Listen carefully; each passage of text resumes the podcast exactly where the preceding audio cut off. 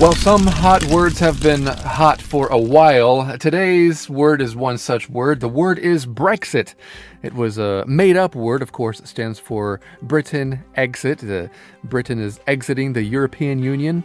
Uh, you might say 英国脱离欧盟. So we have some related words here that we want to talk about that you should know when talking about this subject. And one is a trade agreement. Uh, that is 贸易协定. Uh, another one is red tape. Now, red tape is kind of uh, slang, of course, it's a physical object, red tape, but, but that object is not what we're talking about. 不是红色的胶带.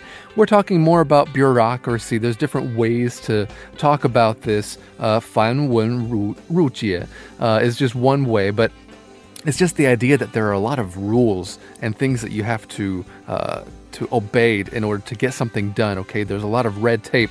Another word is SME, or those three letters SME. Uh, that is small to medium sized enterprises. Okay, so 中小型企业. Uh, so it's not the huge enterprises or corporations. If you see the letters SME, you know it's talking about these smaller enterprises. Let's get right into it. Here's our little news excerpt here.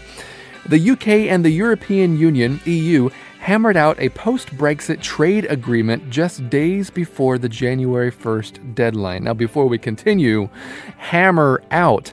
That's the idea that you're arriving at a solution after maybe a lot of discussion and maybe some arguments. 呃，感觉他们讨论很久，然后呃不容易达到这个呃他们他们想要的一个一个结果。Okay, they're hammering out this solution.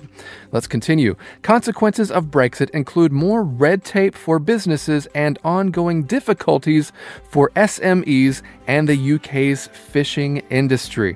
Okay, well, not everybody feels the same way about Brexit, but we all do hope that it is great in the long run. That is the goal.